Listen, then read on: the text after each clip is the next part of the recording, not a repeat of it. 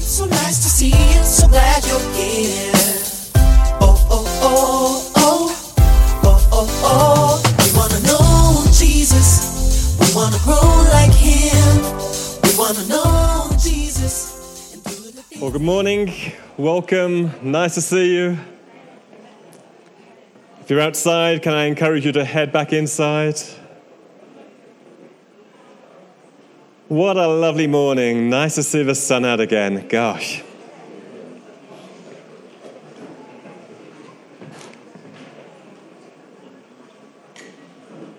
We're going to be continuing our series on 1 Samuel. This is week three, so we're looking at 1 Samuel chapter 3. And I'm going to ask Victor to come and read this morning's passage. Thank you, Victor. I will be reading from 1 Samuel 3, um, 1 to 18. The boy Samuel ministered before the Lord under Eli. In those days, the word of the Lord was rare. There were not many visions. One night, Eli, whose eyes were becoming so weak that he could barely see, was lying down in his usual place. The lamp of God had not yet gone out, and Samuel was lying down in the house of the Lord when the ark of God, where the ark of God was. Then the Lord called Samuel. Samuel answered, Here I am. And he ran to Eli and said, Here I am, you called me. But Eli said, I did not call you. Go back and lie down. So he went and lay down. Again the Lord called, Samuel. And Samuel got up and went to Eli and said, Here I am. You called me. My son, Eli said, I did not call you. Go back and lie down. Now Samuel did not yet know. Now Samuel did not yet know the Lord. The word of the Lord had not yet been revealed to him. A third time the Lord called, Samuel. And Samuel got up and went to Eli and said, Here I am. You called me. Then Eli realized that the Lord was calling the boy. So Eli told Samuel, Go and lie down, and if he calls you, say, Speak, Lord, for your servant is listening.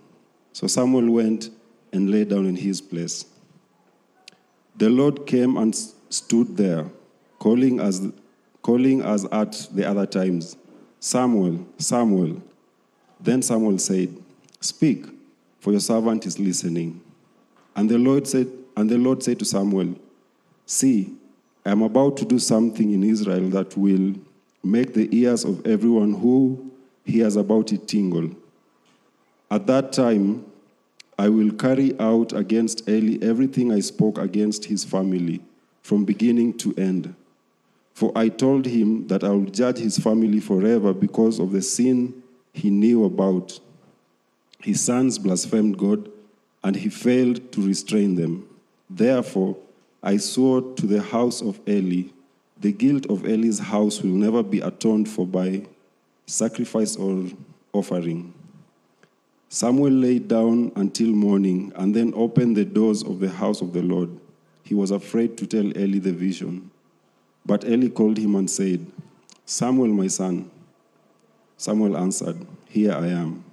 What, what was it that he said to you? Eli asked. Do not hide it from me.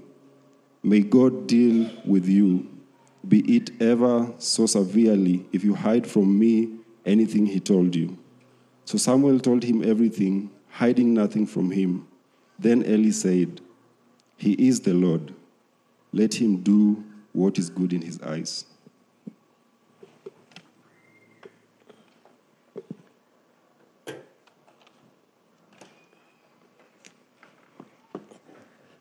Thanks, Victor. This is a fabulous passage. It's a preacher's paradise. Um, this morning, I'm going to give you uh, a tapas menu three short, separate bitings, three talks for the price of one. What a bargain.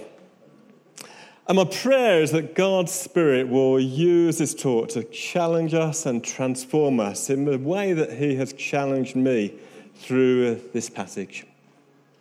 You know, God's word should do that. Um, Information is good, but transformation is better. And I've been thinking this week about the marks of the transforming work of the Holy Spirit. And I heard someone speak last week, and they expressed it so nicely in this way that our hopes are changed, our hearts are changed, and our habits are changed. So, Father, that's our, our prayer this morning that through your word, you'd change our hopes our hearts, and our habits. Amen. So, what's on the, the menu today? I've offered you a tapas menu. What's on the menu? Three things learning listening, mastering mentoring, and shocking surrendering. Learning listening, mastering mentoring, and shocking surrendering. And if you're anything like me, you often get to kind of one o'clock on a Sunday and you've forgotten already what the talk you heard was about. So when your friend asks you at lunchtime today, what was the talk about? That's what you say learning listening, mastering mentoring, shocking surrendering. Maybe say it to your neighbor to just reinforce it learning listening, mastering mentoring, shocking surrendering. We've got a chance now of holding on to that after 12:30. So let's start with learning listening. The passage we've read begins with silence. Verse 1. In those days the word of the Lord was rare. The story begins not with God speaking, but with God's silence. God's silence frustrates me. When I want to see God speak urgently, he often seems silent. I'm guessing that may be true for you too. But that's his way. You see, learning listening begins when we start by embracing silence. We won't learn to hear God well unless we learn to love silence. The psalmist said, Be still and know that I'm God. Hearing God matters. Hearing God, I think, changes everything. I can look back and see multiple times where my life direction and my attitudes have changed because of hearing from God.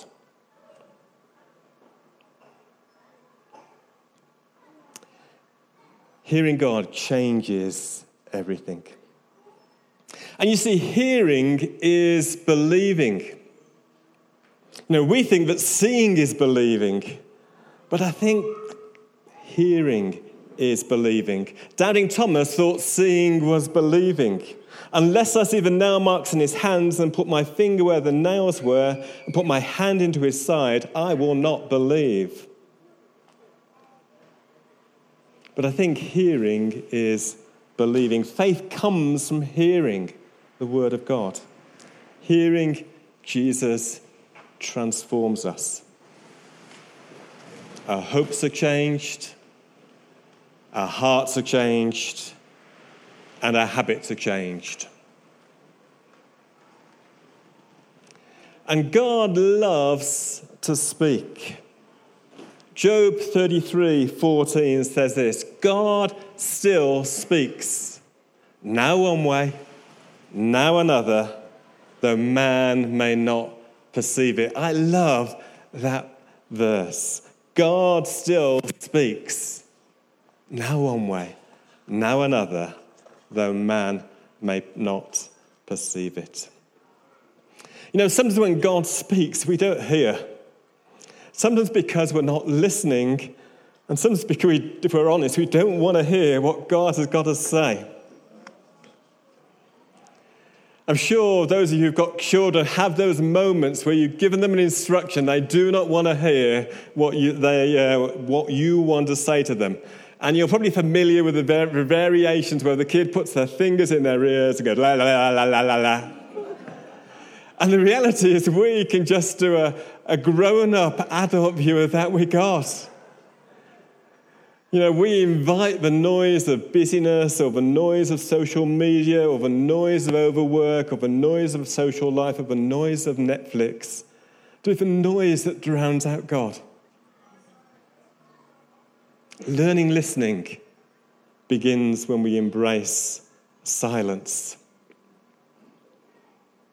And all the introverts say, Amen. And in this passage, we've got a boy, Samuel, probably around 12 years old, and God speaks to him, and initially he doesn't realize it. And we can be just the same. We may not recognize God's voice when he's speaking. And God speaking doesn't guarantee us hearing. We've got to learn to listen and learn to recognize his voice. And of course, Jesus said, My sheep hear my voice, and my sheep know my voice. And Samuel hears God audibly. And that's rare. I've never heard God audibly. On only a few occasions in the Bible does God seem to speak audibly, and this is one. So before we plow on, it's worth just quickly recapping how does God speak today? So we're going to rattle through this. And I've got this list, probably in reverse order of how common it is. Uh, least common first. Uh, the theologians out there can argue with me about my priority, but here's a, a quick list of the ways I think God speaks. Through the audible voice. We've just seen that through Samuel. And Moses had that too at the burning bush. God can speak through strong emotions or physical feelings. Know, it talks about how the Old Testament prophets just wept, overcome with a strong emotion. And Jesus talks of the peace of God which passes all understanding, guarding our hearts. So God can speak through strong emotions. But emotions, of course, are a, a gauge and not a guide. If you allow emotions to become a guide, you're on a slippery slope. God can speak through dreams. Joseph was the interpreter of great dreams, or through visions. You know, Peter had that wonderful vision of uh, animals coming down in a blanket from heaven, unclean food. God can speak through our conscience. Paul says, My conscience confirms it in the Holy Spirit. God can speak through sudden recall. Jesus said, The Holy Spirit remind you of everything I've said to you. God can speak through creation. The heavens declare the glory of God. God can speak through other people. Maybe when people share something that impacts you, or maybe through a prophetic message. And because later on in this passage, Samuel brings something prophetic to Eli. God can speak through circumstances. There was that wonderful account of Jonah getting caught up inside a big fish. Circumstances, even if they're ugly, can be a way God communicates. And of course, the main way God communicates is through His Word, through the Bible, through the, the living Word. God breathes, sharper than any two edged sword, a lamp to our feet. God's Word is truth. So that's how God may communicate. I'm sure there are many others.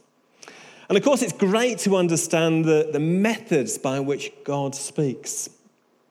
But that's not enough.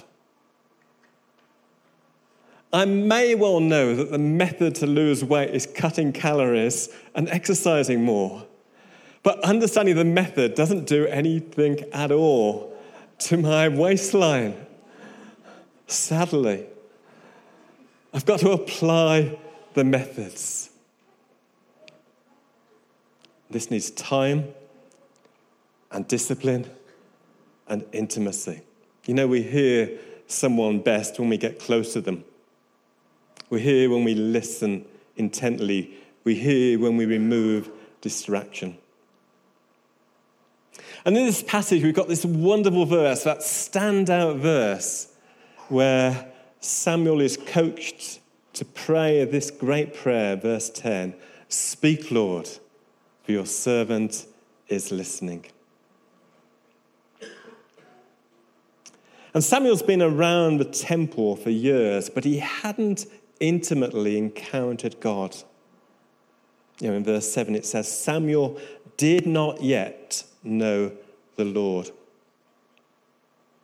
And the same can be true of us. So we can be in and around the church space for years and years, but not know Jesus deeply. Maybe not in a way that allows him to speak to us profoundly.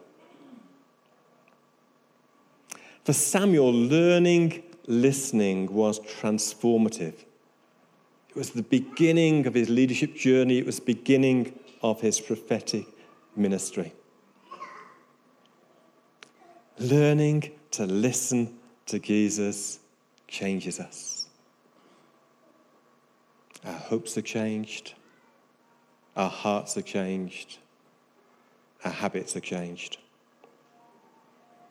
So that's learning listening. Now, mastering mentoring. I love reading in this passage about the relationship between Eli and Samuel. And I do find it astounding, as Wangi commented last week, that Samuel's mother, Hannah, places Eli into, sorry, places Samuel into Eli's permanent care. You know, would you entrust your firstborn precious son into the care of a man who's got two sons who are notoriously promiscuous? If you want to do that, good luck. But Eli actually proves a very capable and caring mentor to Samuel. And before we go on, I need to just explain briefly what I mean by mentoring. And here's my definition of mentoring mentoring is a learning relationship developing a set of skills or character that is crucial to continuing a practice or way of life. The mentor shares knowledge, skills, and experience that helps the mentee to progress. So, four things in this mentoring masterclass that demonstrate Eli's prowess as a mentor. Four things we can apply. First, Eli somehow was capable of handling cultural and age barriers in his relationship with Samuel. Great mentors can do this. Second, Eli was a man of prayer who was able, eventually, to recognize what God was doing and provide instruction. Now, Eli had spent a lifetime devoted to the daily and sometimes mundane work of prayer. Great biblical mentors do that. Third, Eli put Samuel's best interests above his own. And fourth, Eli trusted God profoundly.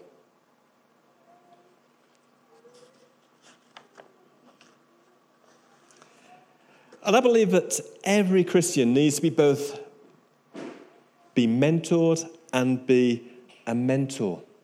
Because I think it's one of the ways that our hopes are changed, our hearts are changed, our habits are changed.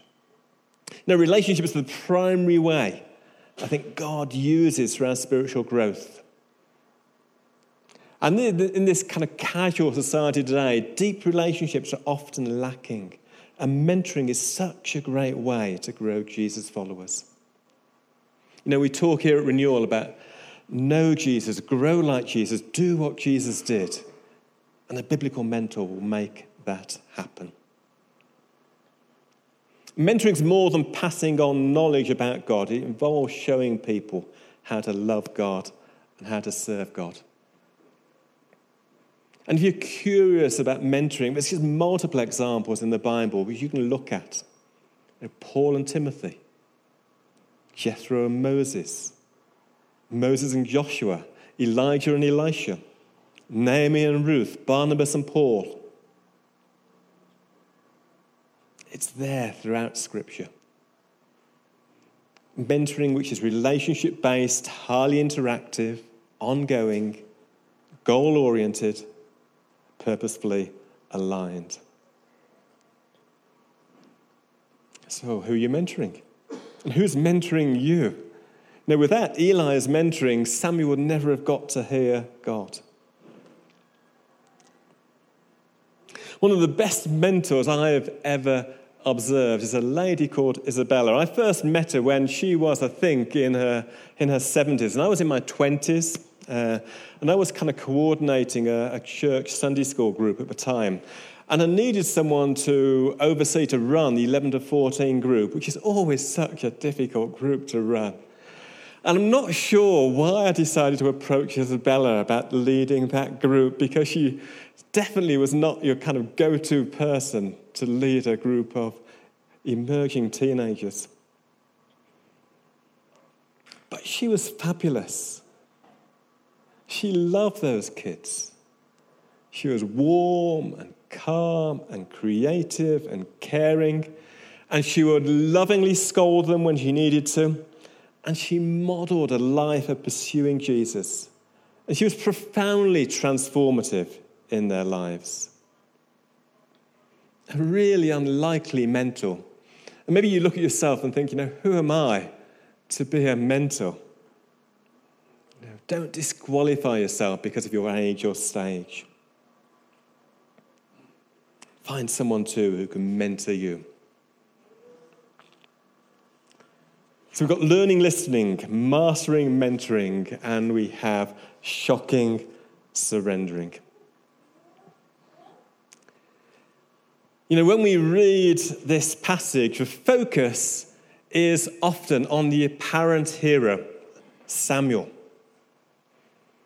And the standout verse is always the verse we read already, verse 10. Speak, Lord, for your servant is listening.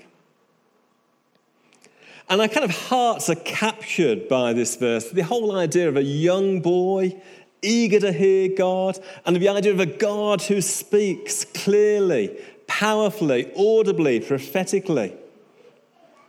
And in this story, I'm sure all of us would love to be Samuel, young and eager and passionate, serving God in the temple, growing, learning, hungry for the things of God, dedicated, focused, and on fire, ready to take on the world.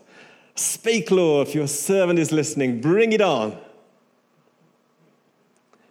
But the reality, if I'm honest, is that I find my affinity in this story not with Samuel, but with Eli. Getting on a bit, been around the scene for a while, pretty faithful in the temple most of the time, sometimes turning a blind eye to stuff that's going wrong, having some pretty dysfunctional folk around them, particularly family. You know, and I see myself more in Eli than in Samuel, a leader who couldn't tell the difference between a woman praying and someone who had too much to drink. Oops. You know, sometimes my passion ebbs and flows. Sometimes I'm fully committed, sometimes I'm a bit half hearted, sometimes my judgment is poor, and sometimes I struggle to spot when God is speaking. But still faithful, still serving in the temple, still trying to be a reasonable mentor. Maybe a little jaded, but still serving, but still able to pray a blessing on those seeking God passionately. And maybe you, like me, feel more in common with Eli than you do with Samuel. And the standout prayer for me is not actually verse 10. Speak, Lord, for your servant is listening. But verse 18, Eli says this He is the Lord, let him do what is good in his eyes. And this is shocking surrendering. This is true followership. This is saying, Eli is saying, Lord, whatever you want, is fine by me. This is Eli saying, Lord, I'm, I'm bending the knee once again. Even if it looks what's coming down the line is ugly, shocking, surrendering. You see, surrender's easy if you like what's coming, but what if the price of surrender is costly? What if surrender means loss of status or loss of friendship or loss of finance? What if surrender will hurt? What if surrendering to our good and loving Father means that obedience will take us on a path that's unclear or uncertain or unwelcome? And Eli's response captivates me. He is the Lord. Let him do what is good in his eyes. Shocking surrender. When Job was going through tough times, he says something similar. Though he slay me, yet will I hope in him. Wow. You see, our life finds meaning in surrender. Culture says, find your purpose, play to your strengths. And Jesus says, first, you surrender, follow, obey. He is the Lord. Let him do what is good in his eyes. Shocking surrender. I wonder what that means for you. Because I think this is how our hopes are changed, our hearts are changed, and our habits are changed.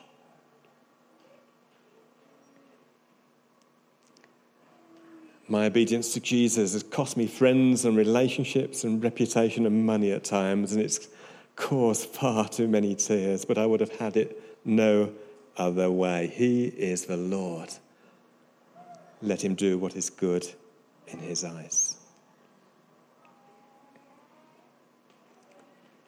So we have learning listening, mastering mentoring, shocking surrendering.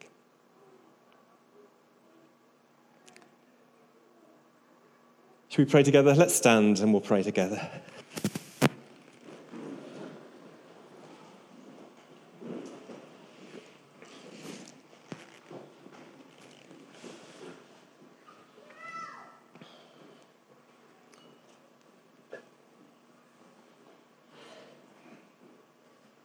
Jesus, we simply want to start by being still, by being silent.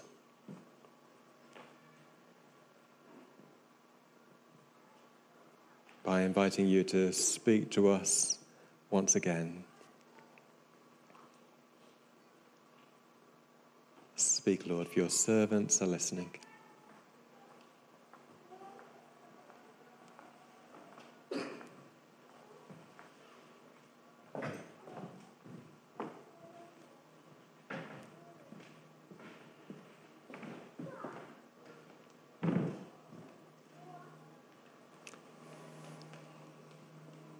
Holy Spirit, we welcome you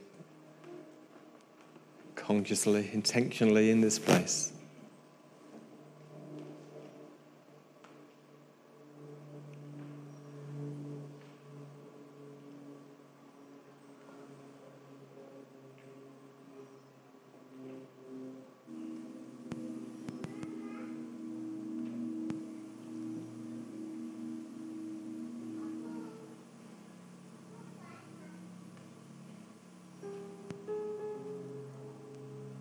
Let's invite the Holy Spirit to highlight to us anything which He wants to, to show us, to point out to us.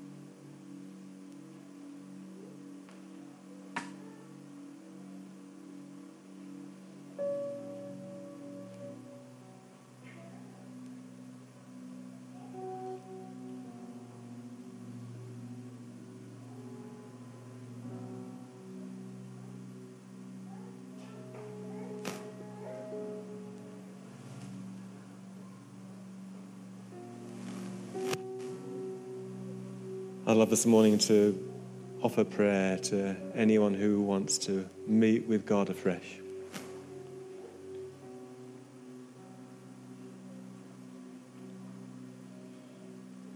There's an area you know you're struggling to surrender, then and just invite you to head down towards the front on the left or the right, and someone will come and pray with you.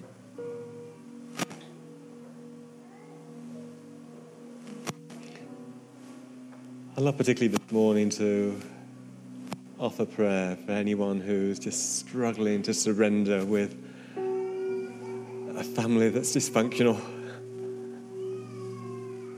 A wonderful prayer of Eli, knowing that his sons have gone off the rails. Maybe you've got people in your own families who you know are making decisions which just aren't good for them. And you have to surrender to that at times. Saying, Lord, I don't like this, but I'm going to surrender.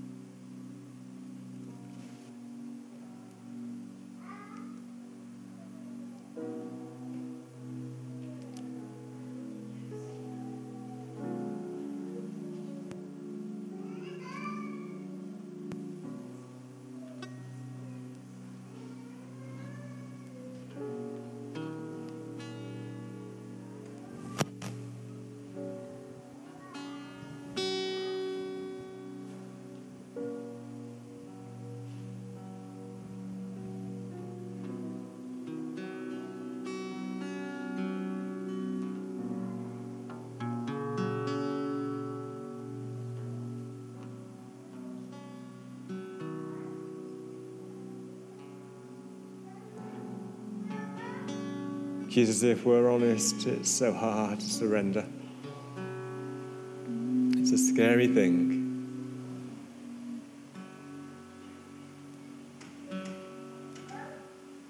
Thank you you know our hearts, you know our struggle. And you reach out with compassion and meet with us at our point of need.